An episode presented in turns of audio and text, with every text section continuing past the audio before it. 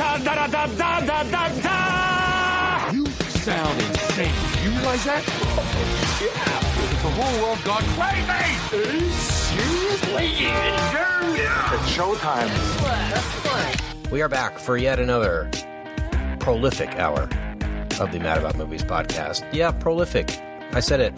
Tonight's going to be one of those nights that you're going to want to remember, because we're talking about Rachel McAdams. Yeah, there's going to be some time travel element of some kind in tonight's episode.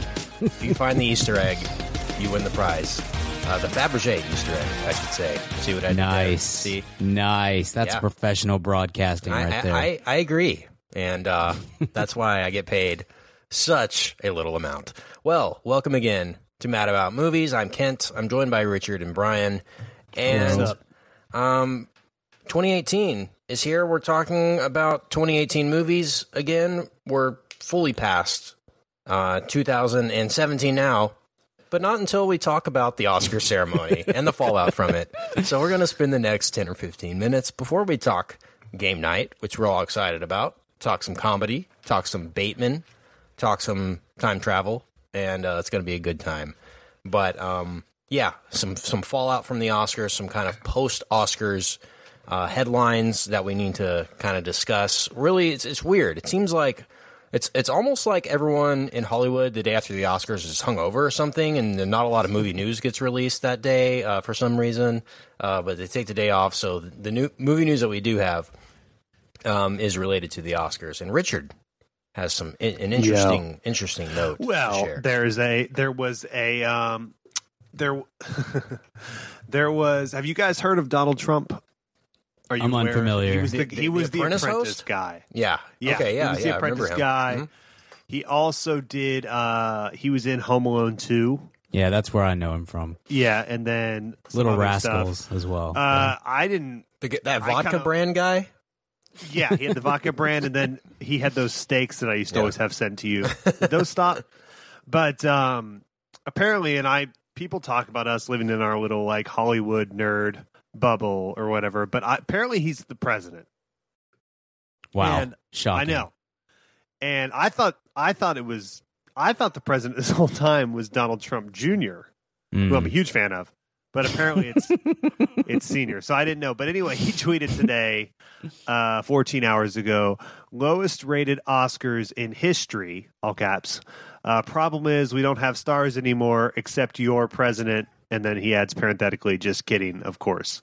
Um, so, I mean, obviously the, the politics or whatever, the narrative of that the president of the United States is tweeting about these things aside, we weren't. This is not the podcast to – there's – literally millions of other podcasts that will probably parse that out for you. Uh, but our thing is that he brings up a compelling point here that the the the um, the ratings are low, and I don't think he's necessarily wrong um, with his his. Uh, if there's one thing Donald Trump knows and obsesses over, it's T V ratings. Like, this is how he interprets the world, um, and so. This is an interesting uh, st- story. I mean, live events are down kind of on the whole. Major events are down on the whole. But I do think if you look at this, it's not a particularly star-studded uh, ceremony. It's a it's a night that really rewarded character actors um, and movies like Shape of Water that were modest successes. So uh, is that do you guys think that that's why the, the ratings were down? If there was some some bigger names in this, would would that uh, – Would that uh, have been in a bigger rating, or do you think maybe it was Kimmel and, you know, a lot of the country not agreeing with his sort of more political nature this year? Or uh, do you think that just these shows are doomed in general in terms of what, what things once were? Brian, what do you think about? What's your uh, – is it a mixture or is it a mixture of all? Yeah, yeah, I think it's – I would I would say it's a mix of all that. I'm sure there's a segment that's just I'm not going to watch anything Kimmel does, and and maybe there's a segment that – is just maybe there's a segment that's just out on sea creature sex. Um, I mean, prudes, but regardless, yeah, no, twenty-first, twenty eighteen, guys. Jeez, um, let's live a little, guys. Uh, but I think Shape of Water actually was a pretty. I, I think I saw that that was like the fifth highest grossing Best Picture winner of, of recent memory. So I mean, it's not like.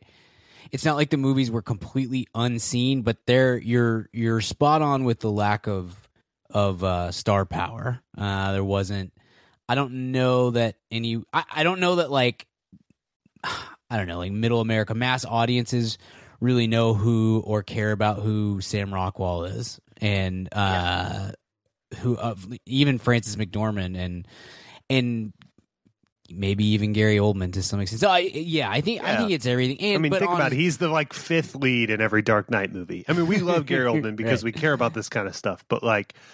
Uh, he's not a movie star and hasn't been since maybe the nineties, you know, to a right, to your average yeah. viewing populace. You know, all these people are like actors, actors. It was the actors, mm-hmm. actors or mm-hmm. podcast host actors awards. Frances McDormand, who we all think is one of the great living actresses. Gary Oldman, who Brian has made the case and we can certainly support it as maybe the greatest living actor. And uh, Sam Rockwell has probably been the most underappreciated actor of some time. And who won supporting? Oh, and Allison Janney, and another Janney, character actress, yeah. who's, mm-hmm. who's like the fourth lead in everything. So yeah. that's a thing, I would think. Yeah, that's got to be part of it. But it, you you started off with the right way. It, like ratings are down for everything. Live T V ratings are brutal for, for everything. And and I don't know. Like I I also do, super do not want to get political because I super don't like politics. But you know. The, There were all these claims that, like, the N F L is a great case study of, like, well, N F L ratings are down this year, and it's because uh, people are boycotting the uh, the take a knee sort of thing. And then, uh, but then ratings are also really, really, really way down for NASCAR. And that, w- w- what's the excuse? You know what I mean? Like those yeah. things.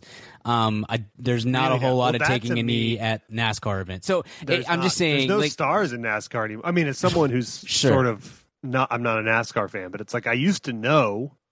Uh, there's more on that, right? That's always an interesting narrative too. I think, and Kent can talk about that uh, a bit with with hockey. Um, I think people in masses certainly, and I'll, I'll tie this back into movies, but people when you lose your kind of um, your your main audience, so hockey and, and E S P N split. ten years ago or so, and hockey has become less and less financially viable because that's still got a great core fanship, but it's not it's not like it once was when you saw highlights every because E S P N kind of was spiteful and was like, well, we're not going to show since you're not going to since you're going to go with N B C Sports, we're no longer going to broadcast your highlights and we're just going to have only Barry Melrose. We're going to fire all of our hockey writers and screw you, right? And so uh, hockey becomes a little bit more of a niche sport, right? Same thing happened with NASCAR. NASCAR went to Fox almost exclusively after E S P N spent ten years really promoting that sport. And now you don't see NASCAR day to day. What what happens in that is you still have your core people that are fans of your sport. They don't leave, but you do lose your stars. We used to all know Jeff Gordon and and. Dale Earnhardt Junior And now that once those guys are gone, there's no new ge- generation to really fill them. And I think there's something with, with the Oscars, too, when you go too far down the indie route. The only really big popcorn two movies um, are Get Out, that was nominated for a lot. But again, no stars in that. I mean, Bradley Whitford, before that movie comes out, is probably the biggest star in it, maybe Kathleen Keener. And then you have Dunkirk, which is an ensemble. And so uh, you're really count. There's always one or two movies a year that are that kind of anchor the star power. It's like we give all the little awardsy movies of the year. They come out in the winter, and then we'll have one kind of summer movie in there that's got some big names on it, and they'll really anchor our uh, Oscars in tor- terms of ratings. And this year, both those kind of anchor big movies that made a lot of money didn't really have stars. So I think it, that that's a, a little – stars matter when it comes to mm-hmm. ratings, you know. Mm-hmm. You know me. I'm a star guy, so I, ba- I bank on every Tom Cruise movie, and sometimes I win and sometimes I lose. But, like, you know, that, that stuff does matter, maybe less and less, but it still does, and I think that's got to be the biggest reason. Sure.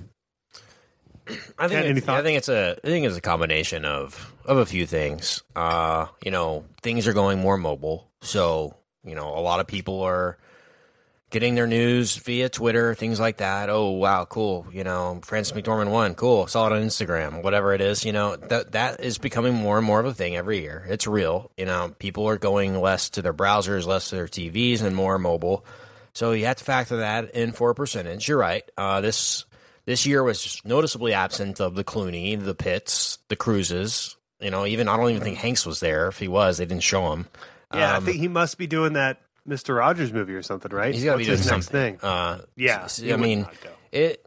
Not to say that the people that didn't watch knew that George Clooney wasn't going to be there, so that's why they didn't watch. That you know, I don't know if if they knew that, but that that did probably come into play. It's just that this year, you're right, didn't have us didn't have the star power. It was it was kind of a down year, I felt like, in terms of the Oscar powery movies. While the movies were good, they weren't. There was depth, but no right, all stars. Right, there were. Mm.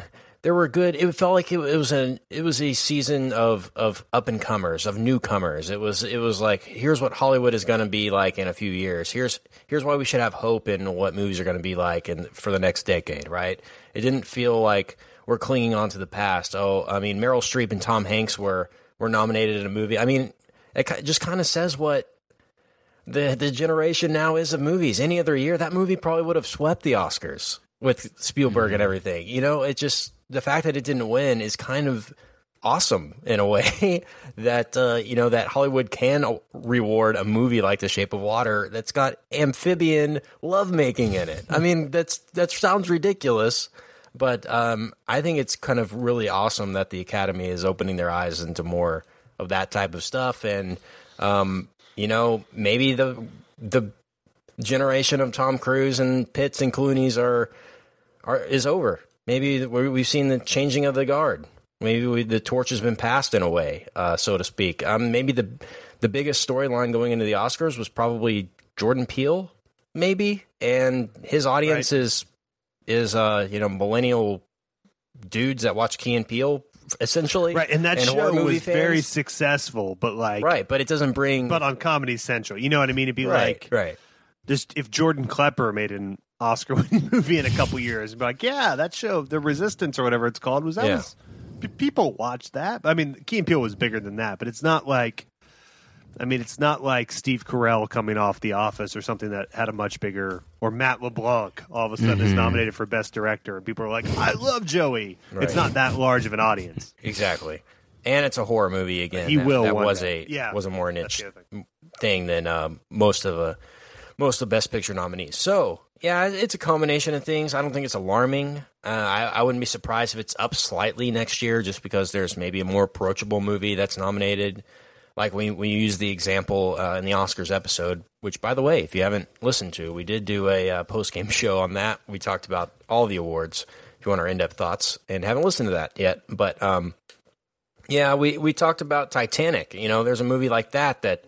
is nominated for fifteen awards, and everyone just wants to tune in and see if Titanic's going to sweep. And, and uh, there are movies like that every now and then that, that draw the, the masses' attention. Sometimes they win. Sometimes people are just curious and they they'll tune exactly. in, and, and and it's got that drama factor, that reality T V ah. factor to it that you want to kind of see the train totally. wreck, if anything else. So yeah, or just like oh, they're that means that so and so is going to be at the movies, you know? It's like or at the award shows, and I'll watch because I want to see them, or or that. It just feels like a bigger event when there's stars. Like you're right, Kent. Like every ten years or so, that those awards, Avatar, Titanic, those things really mm-hmm. um, creep up and win a lot of awards.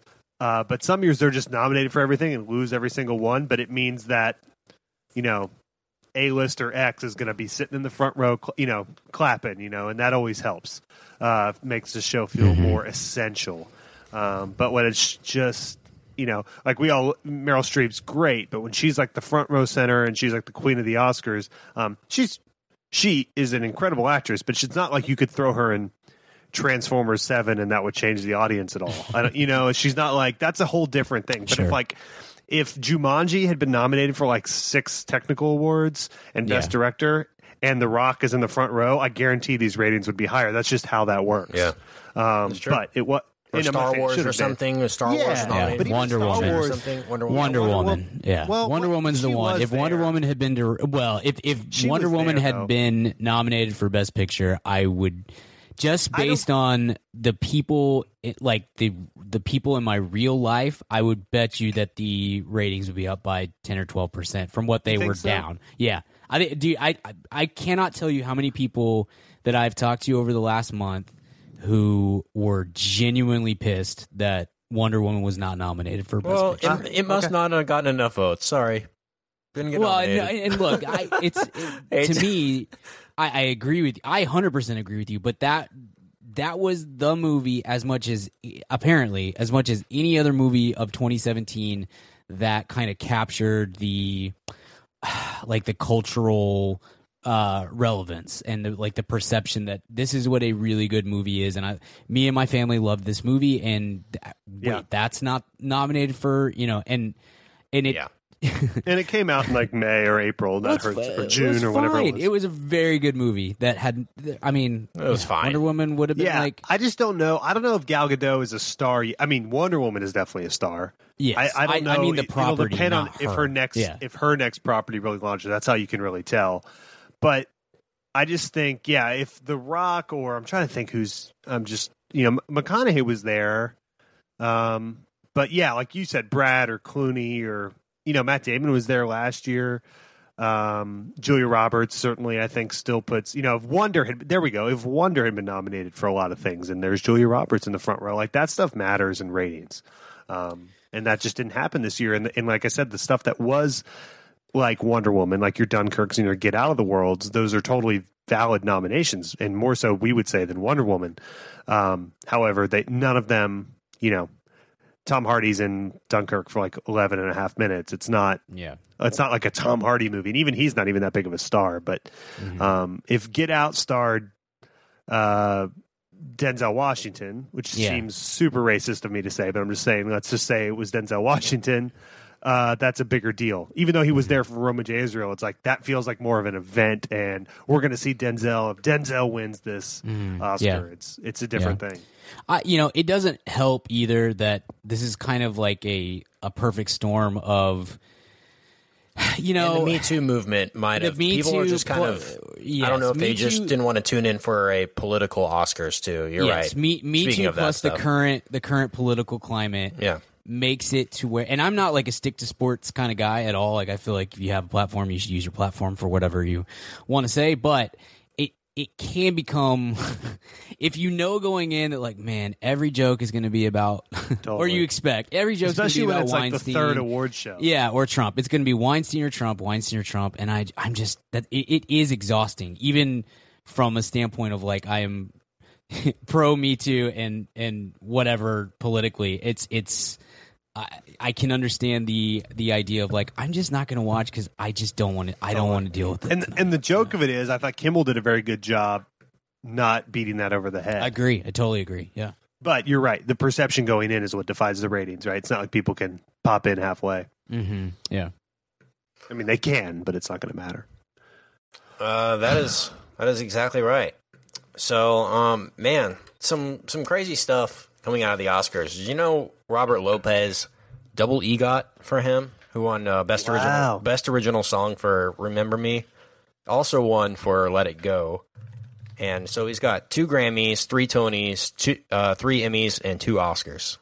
Crazy. So double double EGOT for uh, the GOAT. EGOT, EGOT. Bobby Lopez. Uh, so I don't know if you saw, there was a joke online about, uh, Kent, you'll appreciate this especially, who was it that won? Oh, Kobe. Um, it was his, he's the first, there's a lot of EGOTs, but he's the first L M F A O. And it's, it's, um, Larry Bryan, Larry O'Brien trophy is the L for the, um, the, uh, uh, that's the N B A championship. Um, M, he's the, he's been the M V P. F is, oh gosh, I'm going to, I'll have red, to, this. It's Red Foo. Yeah. I'm, and, F is the one I'm not thinking wait, of, but there is an F. Members of L M F A O, right? It's no, I'm going. And then A All-Star Game M V P, and then O Oscar winner. Whatever the F is, I'll have to I'll have to figure what out that is. But he's the first ever L M F A O. First team All N B A. That's what. First team All N B A. I have no clue. Yeah, there you go. That's right. There you go. So he's Larry O'Brien Trophy, regular season M V P, first team All N B A, All Star M V P, and Oscar. He's the first ever L M F A O. So congratulations yeah. to Kobe and your dear yeah. friend uh, Red Foo. The F has got to be Finals M V P. That's that makes more sense than first team. I bet that's it. Yeah. I bet it is. It's Finals M V P. That's exactly what it is. There we go. So teamwork. We'll see. So I mean, LeBron's got to win an Oscar now. He's the only person that maybe could. Ah, but you know, Jordan comes well, back for Space Dirk. Jam, and Dirk yeah, could, yeah, like Dirk Mike could do too. It. Yeah, like Mike too. Dirk's like just Mike. A powerful supporting actor performance. Yeah, they need to. Yeah. They need to. When Christoph Waltz was his dad. And you find that out. It's beautiful. They need to somehow find a way to honor Muggsy Bogues' performance in Space Jam, though. I mean, well, I do every day. One of the best, yeah, one of the best performances in a animated. When he does that sideways confused face, yeah. When he cocks his head and the sideways face, it's truly five foot three, beautiful. five foot three. He played in the know, N B A man. for like fifteen years. What a hero! We don't talk about this enough. We don't. Five foot three. Yeah, that's not just N B A short. That's short for a dude. Yeah, yeah. That's borderline. You get like college money for being too short. Like, it's, it's really close. Yeah. Um, a couple movie news bits before we move on and talk uh, our movie of the week this week. Uh, Marvel has pushed the Avengers: Age of Ultron, War for Infinity, War for Ultron, back. Dawn of the Rise. Dawn of the, the Rise of the Ultron. I thought they the pushed Infinity. it. For, oh, the the second one. Because the, the new no, one's coming out early, the new right? one. New one comes out early. Yeah. To, oh, okay. It, it, it, pushing it forward, I guess, technically, um, to uh, April twenty-seventh as opposed to May. And that has pushed The Rock's Rampage movie. Uh, that has moved now to April thirteenth because giving it a little more padding between Avengers, between Ready Player One and that and Avengers. They wanted a little more, a little more padding. So we're going to get uh, now Rampage. Moves from April twentieth to April thirteenth, and now Infinity War will come April twenty-seventh, which officially all the biggest summer movies are coming out before May. So that's good. I don't, we had this conversation last year. And what does this does the summer movie uh, season exist anymore? Uh, the fact that this happened kind of proves that it doesn't, and uh, the fourth of July slate looks pretty bare this year as well, and uh, that always kind of defines the summer movie season two. So, um, what are your thoughts on this? Stop moving release dates. It's driving me insane. Like I can't, I've I, just my organized brain. I have this whole year basically mapped out for like, here's the general time frame of what we're going to do each episode. And it, it's messing with me. I don't, I don't like it. Stop moving movies. This it's way too late in the game to be moving release dates like that. I'm, I'm unhappy about it. I mean, yeah. I get to see it earlier. That's cool. But gosh, I don't understand what's happening with this year.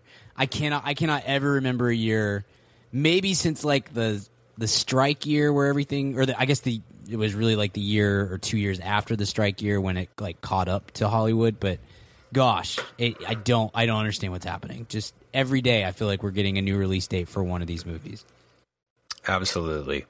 Well, um, let's kick off our conversation Uh, talking game night with a little bit of trailer talk, because these are I'm going to talk about the trailers that I saw when uh, I screened game night oh, yeah. uh, this past weekend. Uh, some trailers that we haven't talked about, some movies that I had no idea were coming out. I wanted to uh, hear if you guys had seen them or what your thoughts on or what your thoughts were on them. Um, so we can start out with one that's uh, going to get things kicked off in a really fun way. Have you seen the trailer for Life of the Party, starring oh, yeah. Melissa McCarthy? I'm not, yeah. not familiar with her work, but have you heard of her, Brian, Richard? Yes, uh, Paul Blart, the female yeah. Paul Blart. Um, yeah. Is she in that? Yeah. It's no it's pronounced as Melissa Mc- McCarthy. No, she... Um, she... It, most people would know her from Sean Spicer impressions on S N L. I think that's what she's best known for uh, in recent years. Uh, yeah, I guess I, I don't know how involved she is in the writing or directing of this, but have you guys seen the trailer? It's directed by her husband. Okay. So yeah, I don't know what the director of Tammy yeah. and everything. She does yeah. one of these every couple years with her. Yeah, with her I, that's what I thought. I thought that's what they she both was doing swim now. In a pool of money and good. It was exclusively just her and her husband hanging out, making movies, which is fine, I guess. Sure. I just don't know if there's a a demand. I don't know how long her bit um, will last. I, I'm anxious to see her comedic game shift uh, towards a more timeless uh sustainable um, genre of comedy, I guess. Yeah. It was a hit in my theater. That's all I can really comment on. There was loud laughing and people were just uproarious. So the, the movie is She Goes to College? That's the movie? Yeah.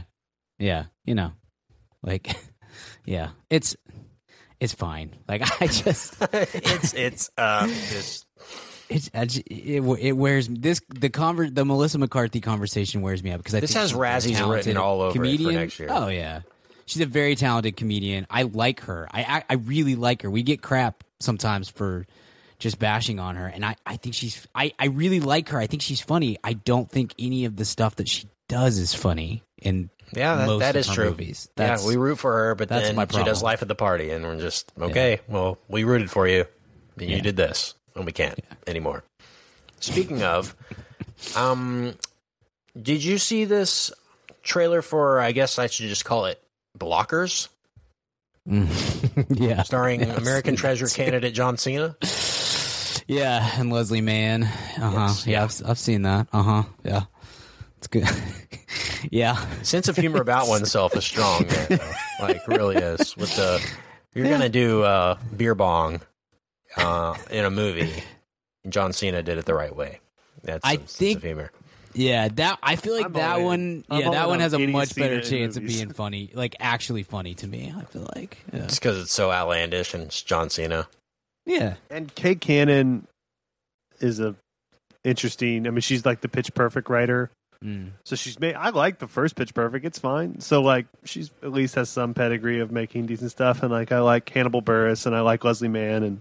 Mm-hmm. Ike Barinholtz Barinholtz is the best part of those awful uh, movies I hate. Yeah, Neighbors. So I mean, Zac Efron's so angry right now. Oh. I know. I love. I you know I'm, I'm an Efron guy, but I'm still yeah. waiting on it. And then Cena is my favorite supporting comedic actor. I'm not kidding. yeah, I know. Like we do the joking wrestling bit. Really independent of that, every time he shows up in a supporting role in a movie, I laugh. He's the best part of Trainwreck, in my opinion. You can have best part of Sisters too. Yeah. Best part of Sisters. Um, you guys can keep LeBron and and Omar Sotomayor. I'll, yeah. I ride with Cena, Cena all day. I mean, the only problem is I can't see him. Is the issue? Yeah, yeah. It's, it's an incredible acting performance. It's just a hat I mean. floating. It's a it's neon sweatbands and a towel.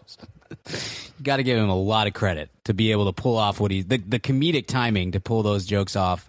Uh, while invisible is unbelievable, really. It is impressive. Well, excited for that one. Uh, another trailer I saw in the screening for Game Night was coming out on four twenty and Super Troopers two.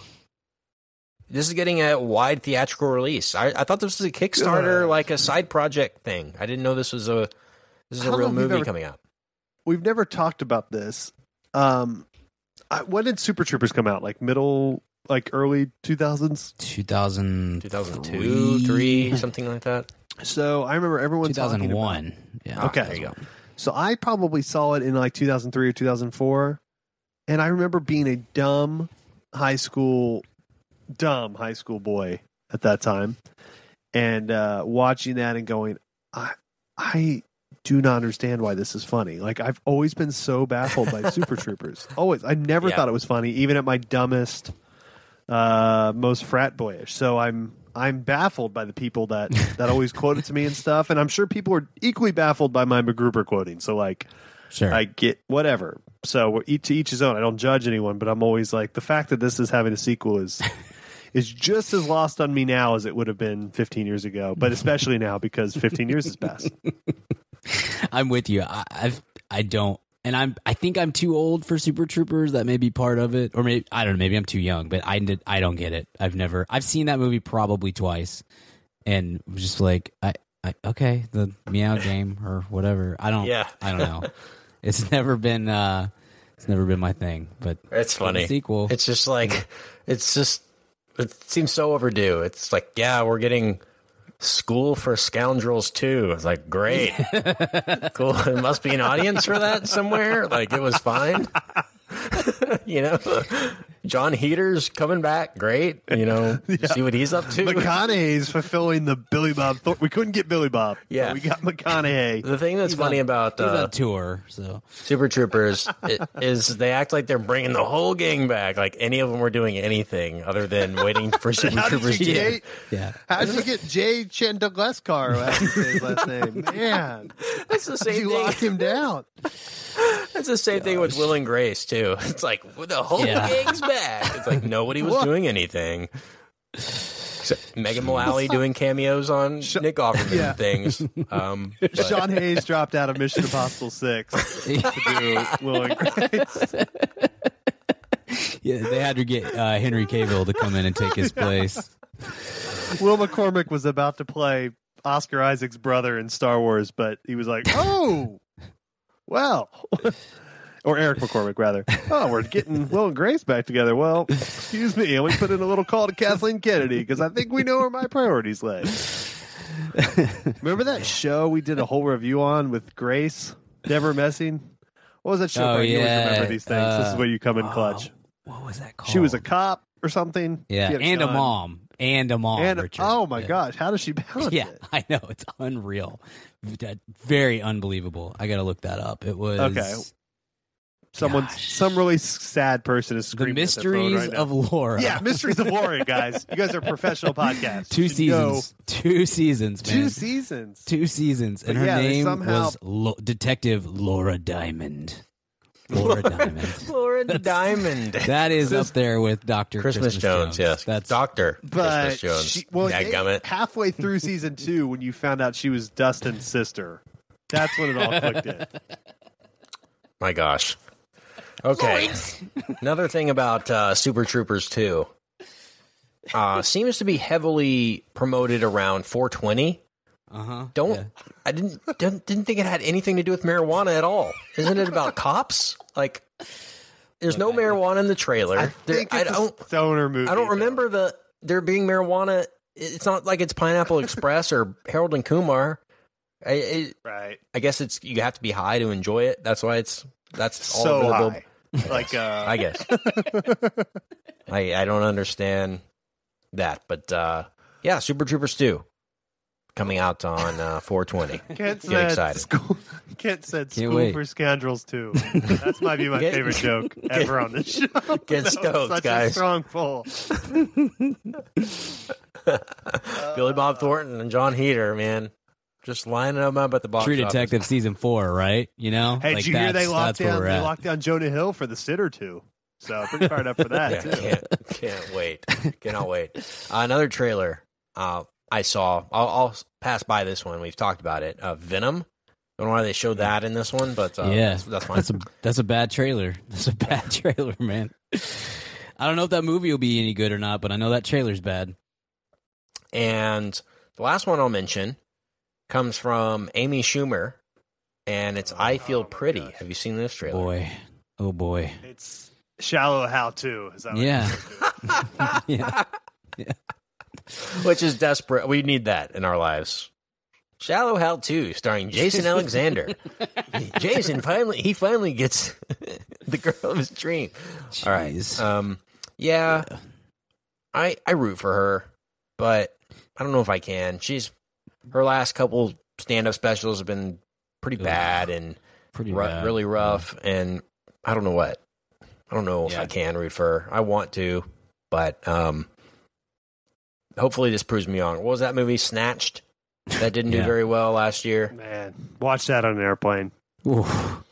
Yeah, Oof. yeah, Two not times. great, not great. I sold on my Schumer stock like a year ago. Like I bought Sorry. up heavily right after or before Trainwreck, really, because I was a big fan of the stand-up, and I I've sold out all of all of my stock. I, I one time watched her on like one of those Night of Too Many Stars uh-huh. things that Jon Stewart does every few years. Go on stage and just absolutely slay for uh-huh. like seven minutes. And I was like, yeah, it was yeah. before Trainwreck. It was like a year before Trainwreck. I was like, oh, and then Trainwreck comes out and you're like, okay, this is awesome. Right. And then just, oof. Yeah. You know what really hurt my opinion of her was all that joke stealing controversy. Yeah. She got just some really bad, like pretty obvious joke steals. Like she'll, she go on a uh, radio show and say, oh my gosh, have you seen Todd Barry's new special? It is so good. And then steal jokes from that same special, like in her next special, you know. And she's like, there's no way she could say, I've never seen that special, because you went on a radio show and talked about how you love that mm-hmm. special, you know. So it's, uh, I mean, there's just a couple of strikes down there that uh, I, you know, if this movie's great and funny and awesome, then maybe I'll have to buy, buy, buy back in on that stock. But right now I'm, uh, I might be guilty of uh, some insider trading for selling it. Let me take this time before we hit shout-outs and talk game night to tell you about zip recruiter dot com. If you own a small business or if you're hiring and you just can't find the right person, you need zip recruiter dot com. What you do is you post your job on ZipRecruiter. ZipRecruiter then learns what you're looking for, identifies people with the right experience, and invites them to apply for your job. In fact, eighty percent of employers who post on ZipRecruiter get a qualified candidate through the site in just one day. The right candidates are out there, and ZipRecruiter can help you find them. So right now, our listeners can go for free. Post their job at zip recruiter dot com. That's right, yes, for free. Post your job for free. Find the right candidate in just a day at ZipRecruiter. So go to zip recruiter dot com slash mad. zip recruiter dot com slash mad. Businesses of all sizes trust ZipRecruiter for their hiring needs, and that's why ZipRecruiter is the smartest way to hire. Brian, let's hit those shout-outs. Yeah, so if you're unfamiliar, you're a first-time listener, we have a V I P club. You can go to mad about movies podcast dot com slash V I P and sign up for as little as a dollar a week to get access to uh, a bunch of cool stuff that we do, including three or more throwbacks and bonus episodes that we do each month that are exclusive for our, our V I Ps. So these are our uh, our newest batch of V I Ps and uh, and a couple that have, have been backlogged as we try to get through the, the, uh, the big rush from the outset. That, uh, so thanks so much to all these people for joining up and for your support and all that stuff. We've got some really cool stuff coming in March, and uh, you guys should all be looking forward to that. So big, big shout out, big thanks to the following ten people, ten lovely human beings: Taylor Aiken, Brian Anderson, Rafael Buchigalpo, Joe Banyard, Amy Chambers, Ross Eller, Scott Holmes, Adam Johnson, Haley Marks, and Cheryl Semenza. Ayo. Thank you so thank you, much. Thank you, thank you, thank you. You guys. Thanks, guys. Y'all the, y'all the V I Ps. And uh, enjoy your satin. And uh, we'll see you then. Okay, guys, you ready to talk game night? Let's kick it. I am. Let's do it.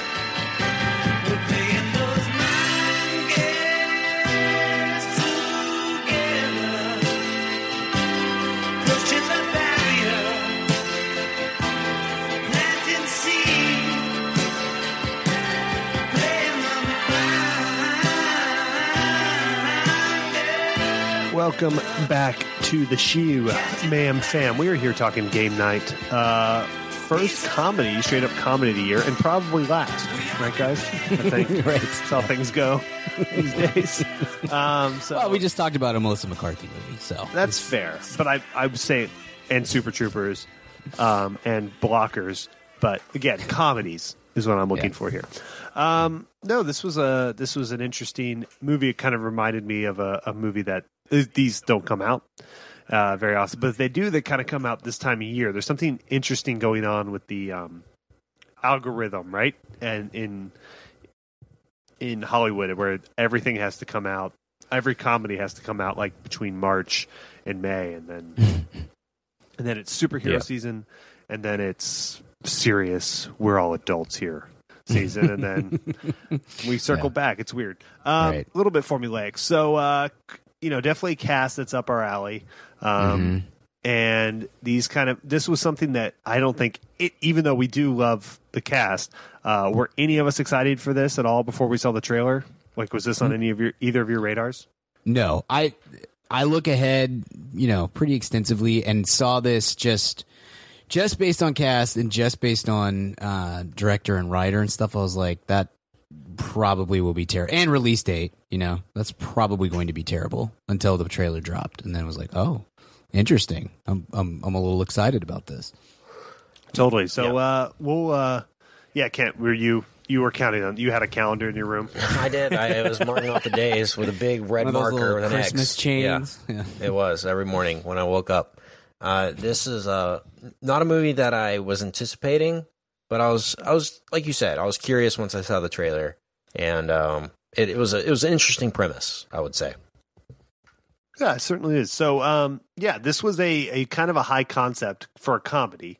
Um, there's a lot of, of setup gags and all of that, but on, on the whole, I think, you know, they really kind of worked. But Brian, what were your, what were your general th- thoughts on it after, uh, after seeing it? Yeah, look, this I I love this cast. Um, I mean, you, it would be hard pressed to put together a set of actors and actresses that would get me more excited for this kind of movie. I think this is the type of movie that Jason Bateman is built for. It just kind of allows him to be the most Bateman-y and uh, do a lot of pauses before jokes and stuff like that. And that's that's what he's the best at. It's perfect. I love Rachel McAdams, and I love this little uh, mini Friday Night Lights reunion that we had going on here with Kyle Chandler and uh, and Jesse Plemons, and uh, and Lamorne Morris is really funny. It, it's it's a really funny cast, I think, and I like uh, I like John Francis Daley and and Goldstein. I think they're an interesting combo of I don't. They're certainly not in the level of like anything they do I am in, but they. I don't know. I feel like they're probably better than the worst of their movies and maybe a little worse than the best of their movies, but they have kind of an interesting take on things. And uh, and I'm you know I'm always here for Freaks and Geeks alumni besides Linda Cardellini. Uh, I'm, hey. I'll, I'll always I'll ride that for, for those people. but uh, but Linda Cardellini knows what she did. Anyway, uh, movie as a whole, I thought the first maybe forty-five minutes were really funny, and it was really well done, and I enjoyed it a lot. And then the, once it gets into the more of uh, like the, I guess the caper and the trying to uh, recover the, the kidnapped person and whatnot, it becomes a little less jokey and a little more action comedy. And I thought that that was done really well too, but it's hard watching a movie like this. I guess it's hard to come out super incredibly high and positive on a movie like this when ninety percent of the jokes are in the first thirty or forty minutes, and then the and you you have like another hour where you're not really getting a whole lot of comedy. It's just kind of uh, the the unfolding of the plot and the concept and whatnot. And so I didn't love it, uh, but I had a gr- I had a great time watching the movie, and I enjoy I I, I enjoyed myself quite a bit.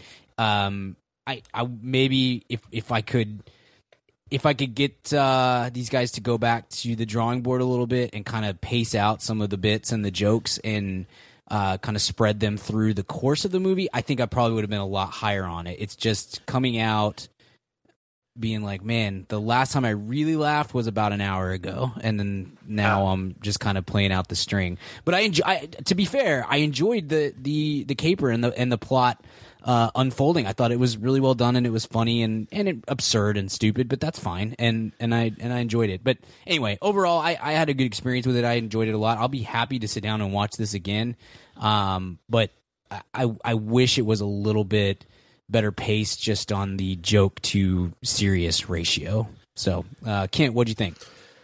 Yeah, no, I agree. I I have some uh some.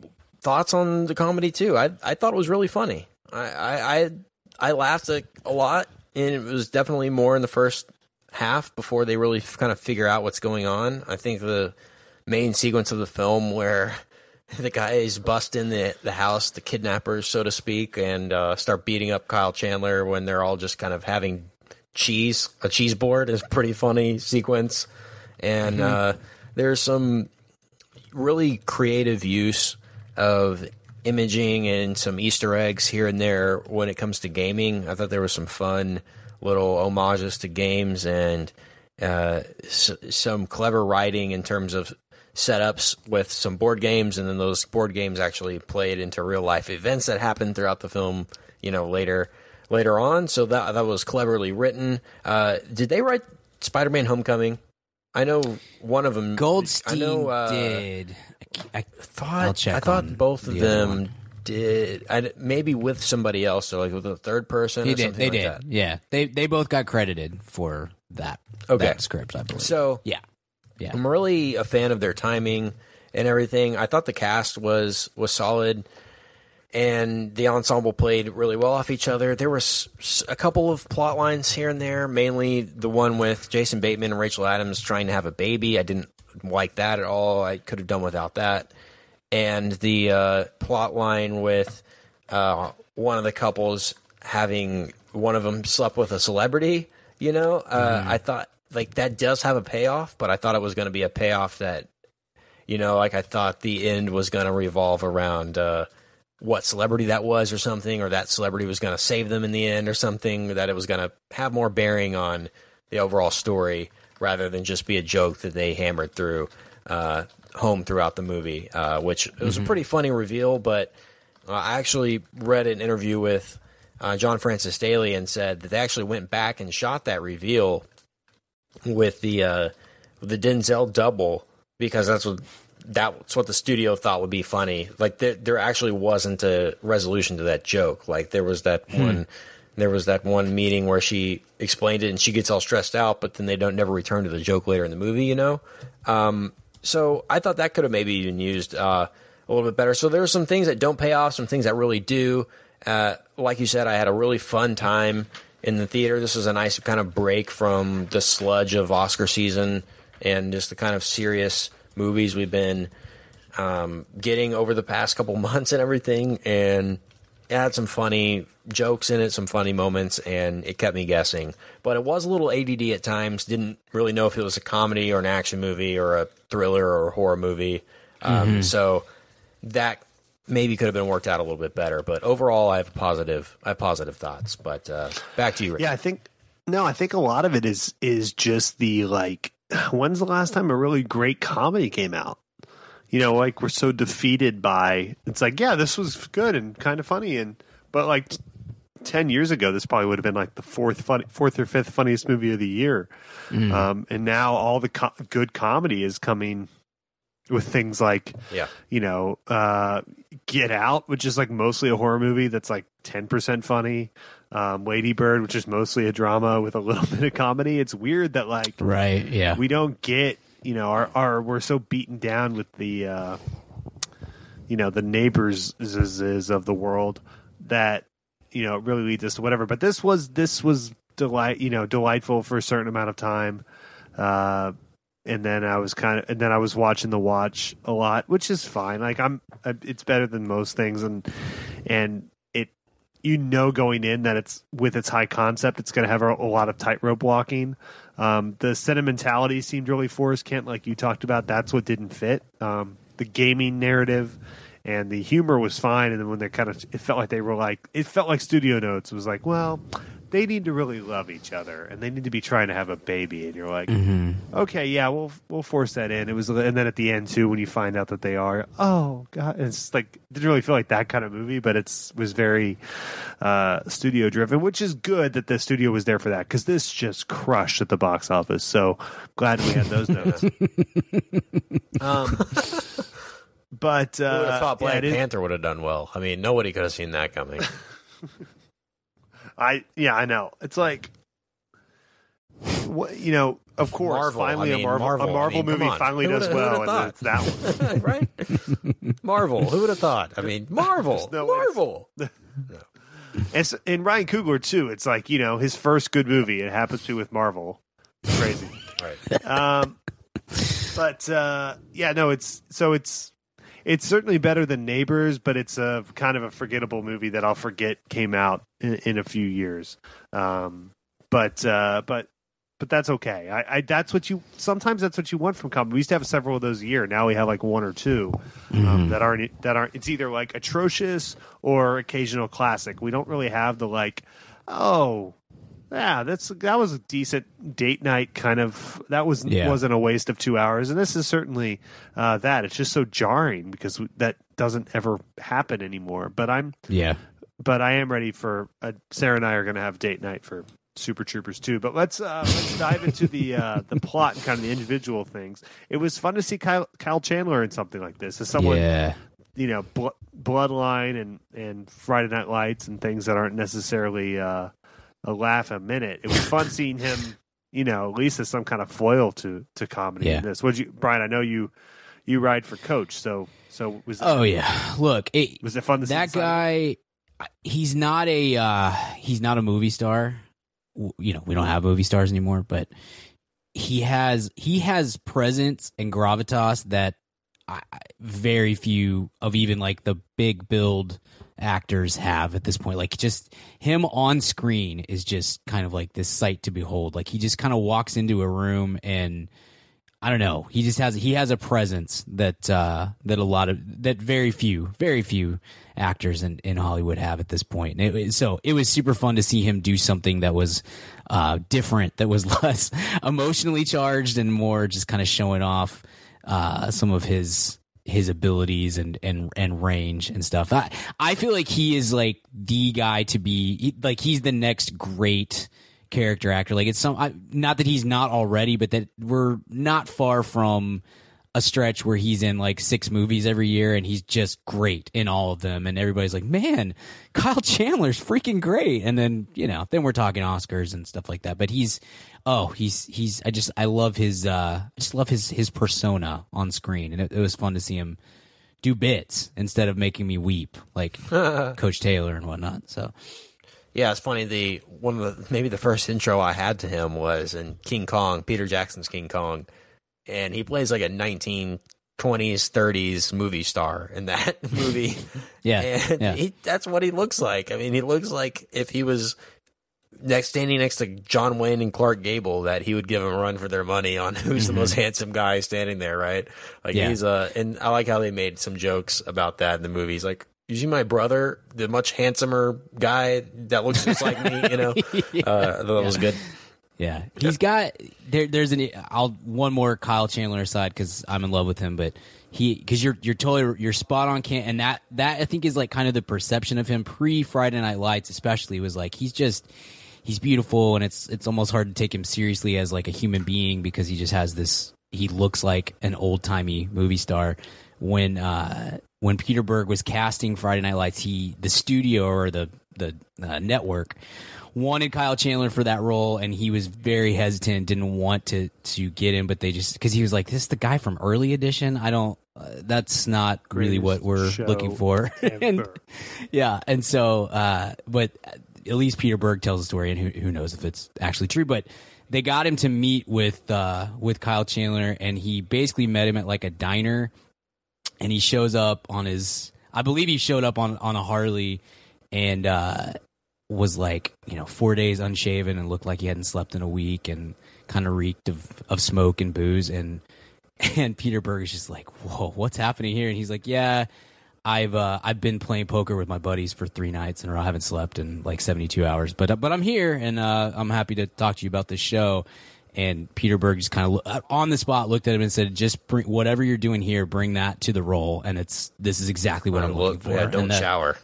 Yeah, yeah, don't shower, don't shave. Just kind of have this like almost unhinged look, but you can re- you recognize quickly that it's not because you're crazy. It's just because you haven't slept because you're a I don't know, a high school coach in the middle of no, it's it's it worked perfectly, and and I feel like that's like kind of indicative of like what he, his his presence is is best in that sort of uh, setting where he's just kind of uh, looks like this movie. He's he's you can tell from the outset like he's beautiful and incredible, but there's you know there's some shady stuff going on there, and then it, it gets revealed, and it's it's just fun to see that kind of unfold. But anyway, I've gone on long enough. Now I'm mad about Kyle Chandler, and, and that's, you know, that's fine. That's one of my side projects, but I don't need to bring you guys into that. So, and, and honestly, we really appreciate it, and we have to say the, the episodes on uh, One Life to Live, China Beach, and um, Grey's Anatomy were, I thought, really good on your Mad About Kyle Thanks, Chandler. Man. I appreciate yeah. it. Also, the one on um, the one on Super uh, eight, Mulholland Falls, yeah, yeah, Super eight, super good. All right, spectacular. Now he was great in that, a great film. yeah, the cup, him, him or the cup, who was better? That yeah. was yeah, that was like classic, like you said, Brian. When he and the cup are in that scene together. Whoa. When Miles Teller goes to visit him and the cup yeah. is just there on the table yeah. and you That's see like Pacino Kyle and De Niro. Yeah, it heat, is. It's like heat. Yeah. It's like heat. And the way they're trying to outdo each other, you know, the cup and and uh, and Kyle Chandler, and it, they both raise each other to another level. That's what's incredible. Uh huh. Yeah. Yeah. Oof. It's I acting, need to revisit that. It's one. Acting without acting, really. um, I liked also how. the directors used some tilt shift photography to establish the scenes as board game style. Did you notice that when they, yeah, uh, yeah. all the buildings looked really tiny and everything. Um, so they put some, some thought into making this more than just a com a typical, let's go say action and cut and call it a day. They put some thought into making this cleverly mm-hmm. edited and shot. And, um, yeah. I appreciated it. Even that. The title sequence was really yeah. cool and fun. It was know? eerie. Mm-hmm. It felt like you were, it felt like a kind of a combination of a, The Haunted Mansion meets Clue meets that movie with Steve Carell and Tina Fey. What was it called? Date Night? Yeah. Yeah. That movie? Yeah. That's what it reminded me of, just in terms mm-hmm. of tone and uh, yeah. and uh, joke. Does this get you hyped for beats? Flashpoint, Brian? No, not at all. Next question. Is it Flashpoint starring that same Flash guy? From Justice League? Yeah, yeah, yeah, exactly. Is Ezra Genius. Miller still Flash? Okay, yeah, cool. Ezra Miller, man. Yeah. Yeah. The uh, Sheldon Cooper of the D C Extended Universe. Yeah. Yeah, not a fan. No, and, and I'm sure these guys will drop out before that movie actually gets made because that project is apparently cursed and it's got yeah, through no, apparently Gary years. Cohn is directing it now, so. Oh, wow. Well, you guys mentioned it earlier, and I need to mention it too.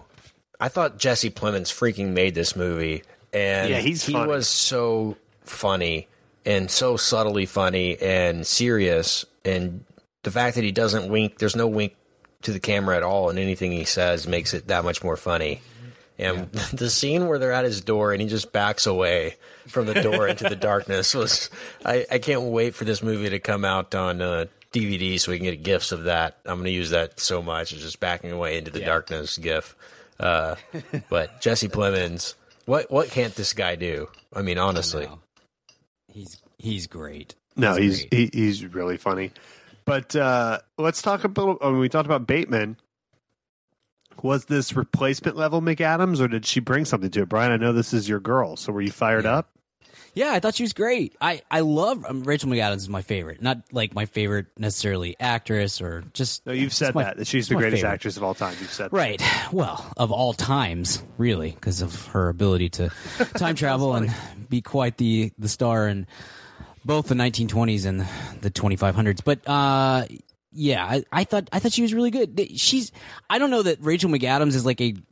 a great comedic actress by any means, but she's she's fun and she kind of has the right she certainly has the right uh persona to to play off of of Bateman. I think I think she I think they fit really well for uh both the comedy side and the more like I don't know they seem like that that seems like a real it, it's not like a Kevin James and uh young skinny girl that was in the first season of whatever that show. You know what I mean? Like it, yeah. they they feel like a oh that's a reasonable match, and they they they were having fun together, and I, I thought that was pretty solid. I to both of your points, I did not need the subplot about not being able to have a child, and and really any of the subplots. I don't really I didn't really yeah. care about any no. of them, but.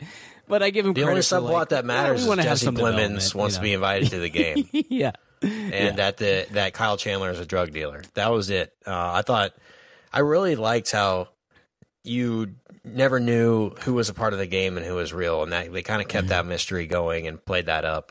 Uh, that that's really where you can have some fun with writing this movie is with those reveals of who who's in on the bit and how many twists are there. You know, uh, they mm-hmm. I don't know how many twists are at the end. Three? Yeah, three at the end, and. Um, So after the first twist, when the second twist came, I was that's that's that's Richard for me. When I was like, okay, all right, are we done yet? Like uh, yeah. the first twist was good. Same. And, it's and like credits, if credits started rolling after the first twist, I've been like, that was fun, that was good. I love the twist at the end. That was good, good times, good laughs, and then it kind of got full of itself at the end, uh, uh, in a way, in my opinion.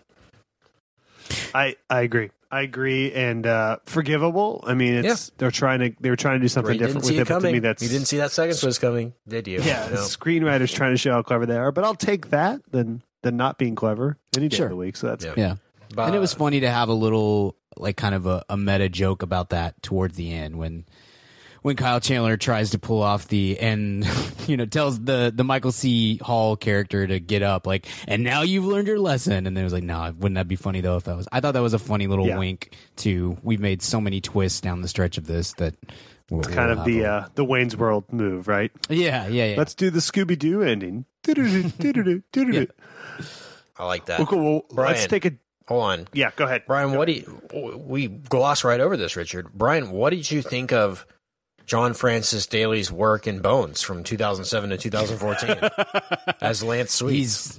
Should have won all the the Emmys. Yeah, where does he rank on your Bones character spreadsheet? Well, number one is Boreanaz, obviously, and uh, is he Bones? yeah, uh huh, yeah. There you go. Now we got it. He's Bones, but also John Francis Daley is Bones. It's a oh my gosh, it's a bit they pull. Yeah, you wow. don't find that out until like season twelve. But uh, it's I'm it's excited for the Bones uh, over the top streaming service that's just Bones only to compete with Bones Netflix and, and Castle. Hulu. That's it. Yeah.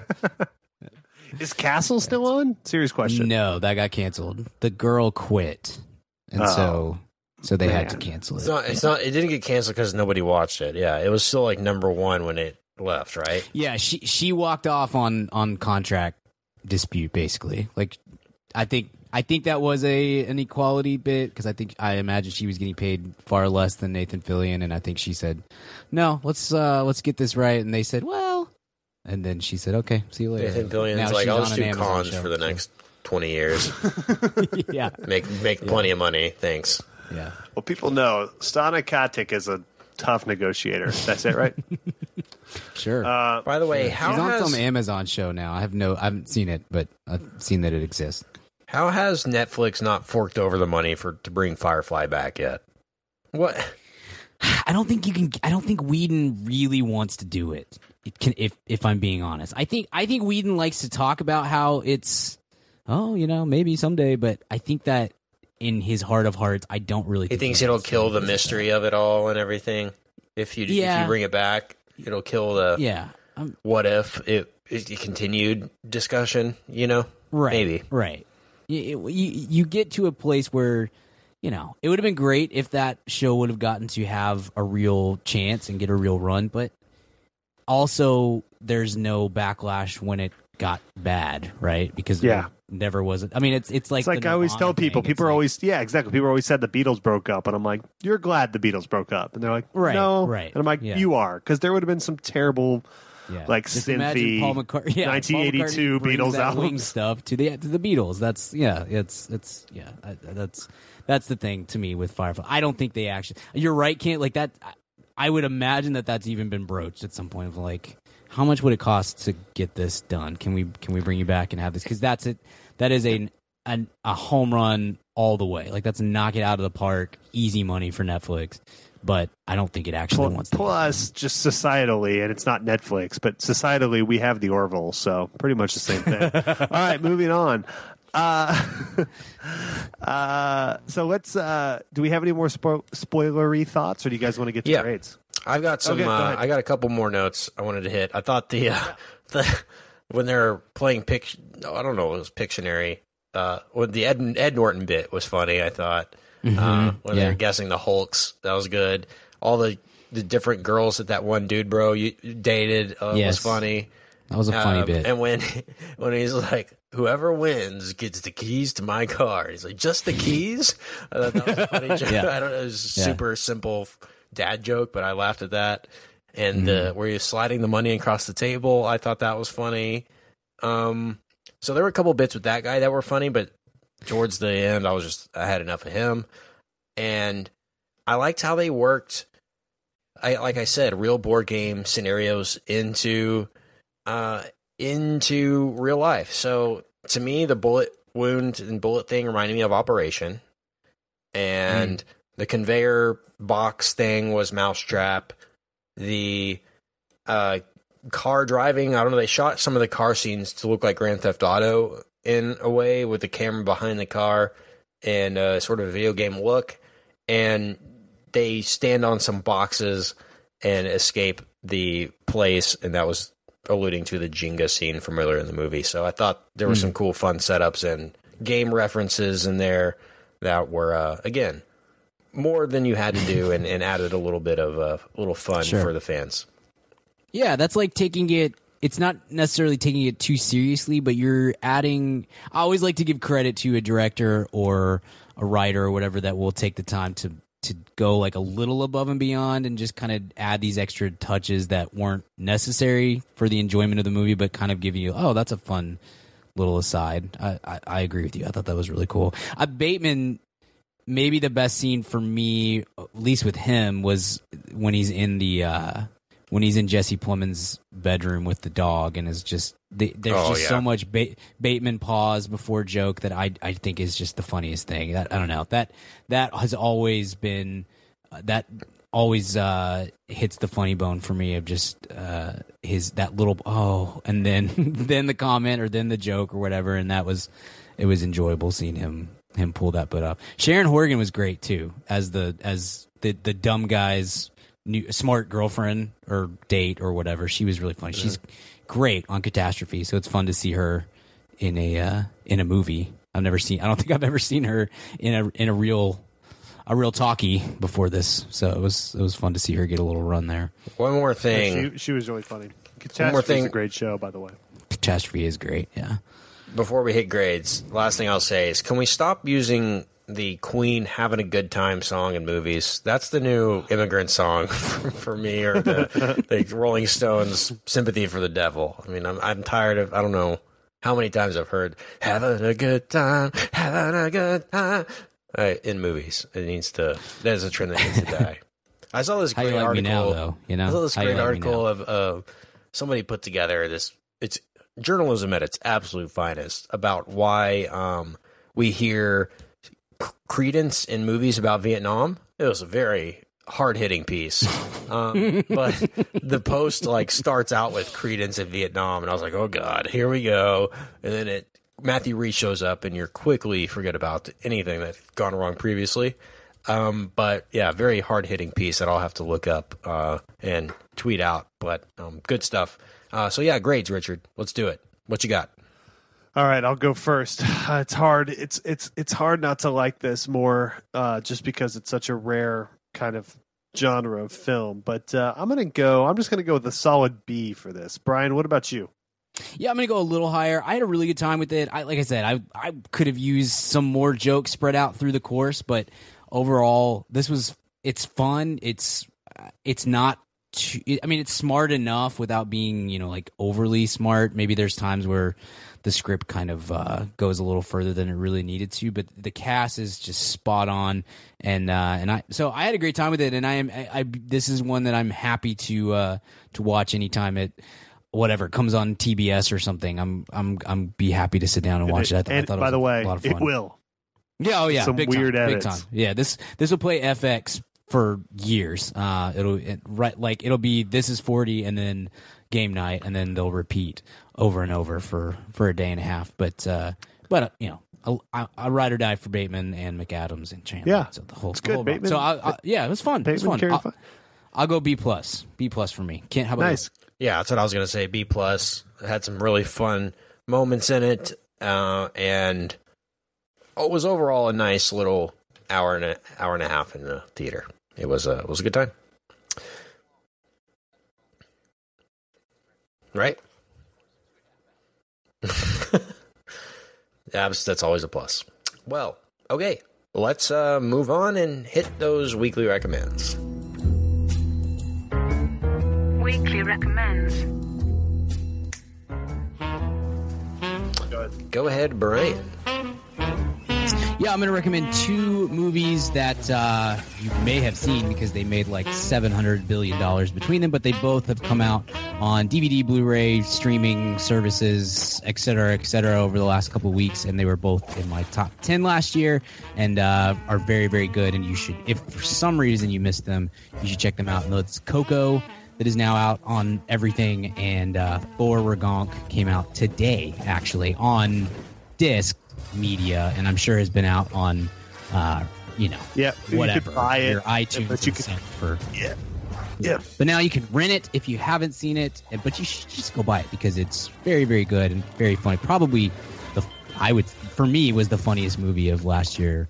Yeah. Uh, hands down, not even close. And Coco was not the funniest movie of last year, but was very touching. Well, and beautiful. Death is depends on your on your what you're bringing to the table, I guess. But uh, yeah, they're both out. They're both very good, and uh, you you should uh, you should see them if you have. And then you should listen to our respective episodes on said movies.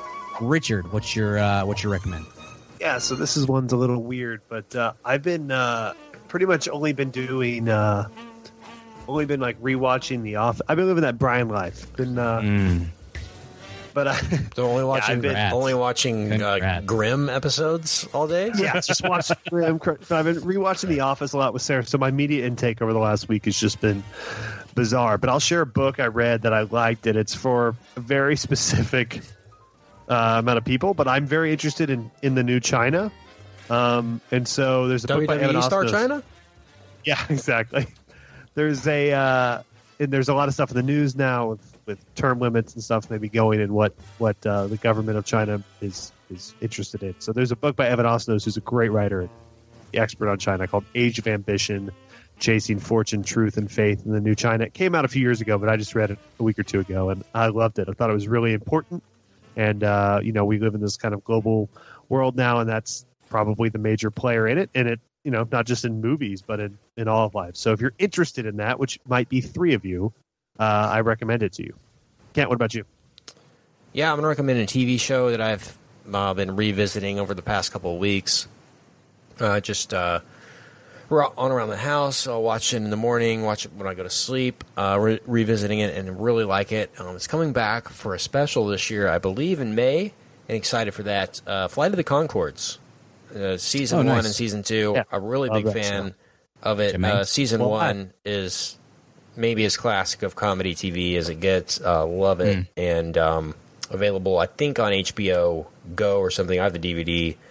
Uh, there's a D V D set. There's not a Blu-ray set. I wish there was a Blu-ray. There's an H D transfer of it. But um, maybe eventually, if this new season does well or the new special does well, they'll re-release it in H D, and it'd be, be awesome uh, to have. So Flight of the Conchords, big recommend. Great. Very funny, and uh, some some some really good uh, comedic television. If you haven't if you haven't seen it, and uh, really easy watch too. Strong, yeah, it's really strong, yeah. Love it, love it. When uh when I this is a story that no one cares about, but when I was when I first met my uh, my now wife, she made a a mix C D, which was a thing probably for some of us anyway in two thousand eight or whatever, and uh it had a Flight of the Conchords song on it, and I was like, okay, I know this this is it, this is good to go. I'm i'm like, I'm, you gotta i'm in yeah marry. It was weird that thing. It was business time though. Yeah, well, she was just letting me know, you know, what to expect. But uh no, that's that's uh come on and shake your body with me. Yes, beer snails. All right.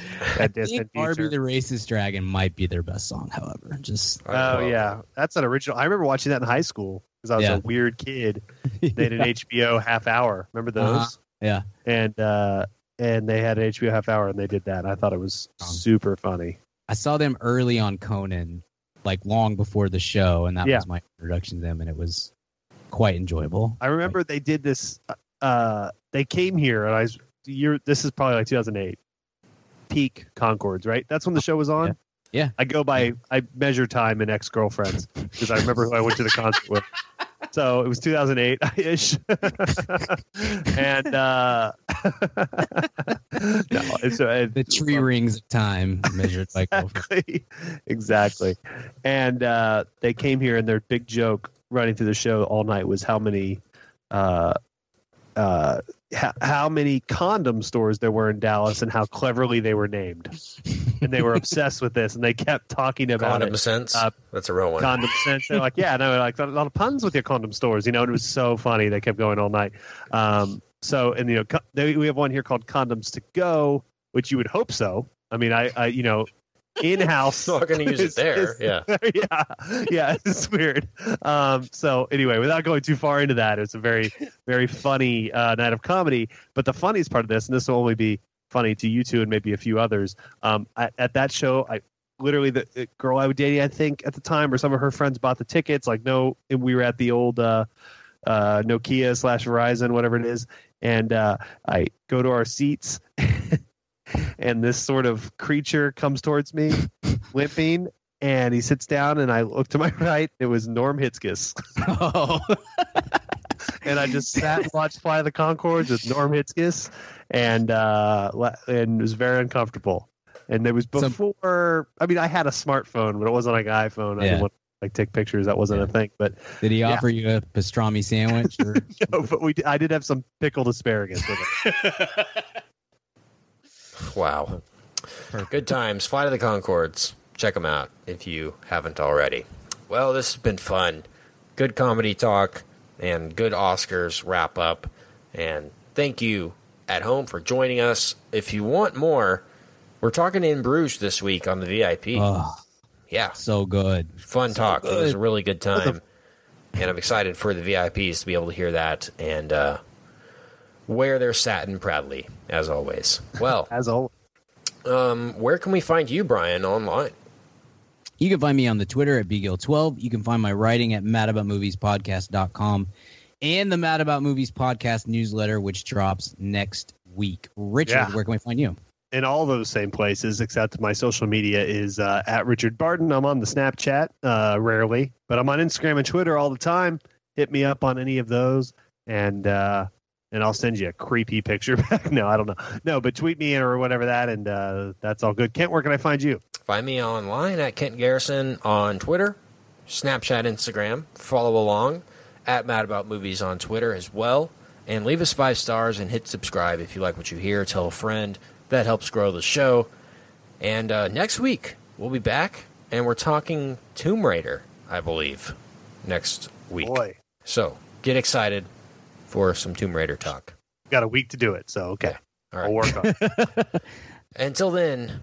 Um, I think Wrinkle in Time is coming out too. Maybe yeah, with that. I think Wrinkle in Time's next week, and Tomb Raider's the week after. Oh, okay, that, that's what. So it I have is. two weeks to get excited yeah. for. Tomb well, Raider. I know I'm, yeah. wa- I know I'm watching the the throwback one this week, so that's why yeah. I uh, my mind is all messed up. So I guess I'll have to read A Wrinkle in Time in the next twenty-four hours too. So I uh, can't wait for that. But uh, we're okay. playing all the Tomb Raider games as we speak. So. Just getting ready to go. It's got to be. I'm a completist, you know. Got to be. Got to sure. Got to be sure. Got to do it. All right. Uh, those weird sounds you make when you fall. Well, thank you for joining us, and we'll see you next week in the cinema.